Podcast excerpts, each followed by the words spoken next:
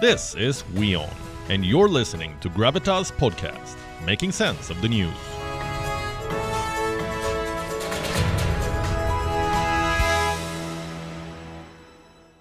Apple has been charged $98 million in Japan. And why is that? Over incorrect tax exemptions.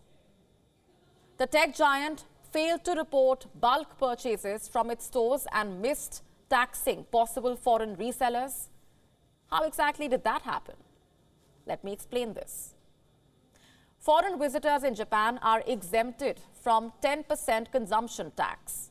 Tourists staying for less than six months can buy souvenirs or everyday goods without paying the tax. However, this exemption does not apply to purchases for resale purposes. Any visitor who bulk buys goods and plans to sell them for profit needs to pay the consumption tax. And that is where Apple lagged behind.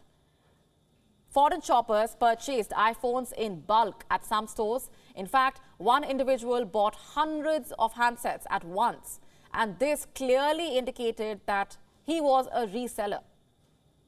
But Apple missed the point. The tech giant exempted him from tax and paid the price for this later. You see, stores are responsible for paying incorrectly exempted taxes the seller is obligated to cover all purchases that should have been taxed but slipped through the cracks. And in this case, Apple had to make up for the wrong tax exempts. So, who is at fault then? Apple for not monitoring its sales properly or Japan's unique tax free shopping rules. Now, reports say Apple Japan has filed an amended tax return. It halted tax free shopping in Japan in June and confirmed that the service remains unavailable.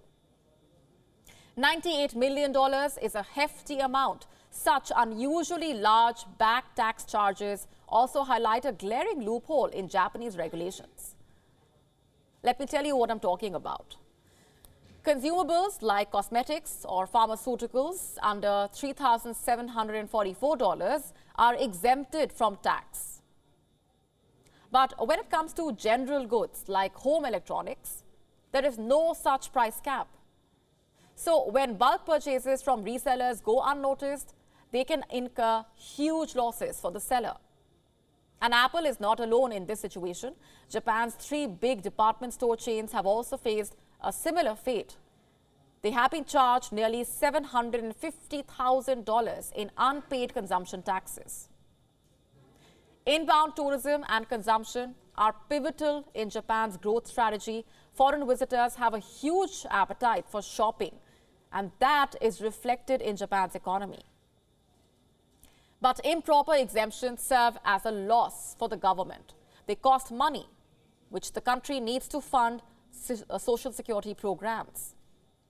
Unlike Japan, visitors are required to declare purchases when they leave the country.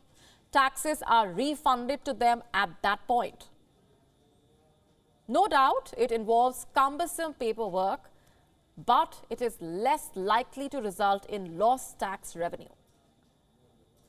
On similar lines, stores in European Union members send the refunds to the shoppers after confirming with customs. In other countries, this process is handled by government agencies. But Japan does not charge tax to begin with. It generates more revenue as foreign shoppers find tax exemptions attractive. But it also raises the odds of incorrect exemptions. Reseller, resellers get away without paying the tax, and the sellers are made to pay for it. On the other hand, there is nothing new about big tech flouting regulations. Avoiding tax and stifling competition has become the norm, it seems. The company already faces a far more significant tax challenge in the EU, talking specifically about Apple. According to the European Union, Apple owed some $13.1 million in back taxes to Ireland. It was earlier ruled that Apple had avoided taxation on almost all profits generated in the EU single market, but the decision was overruled and the appeal still remains pending before the European Court of Justice.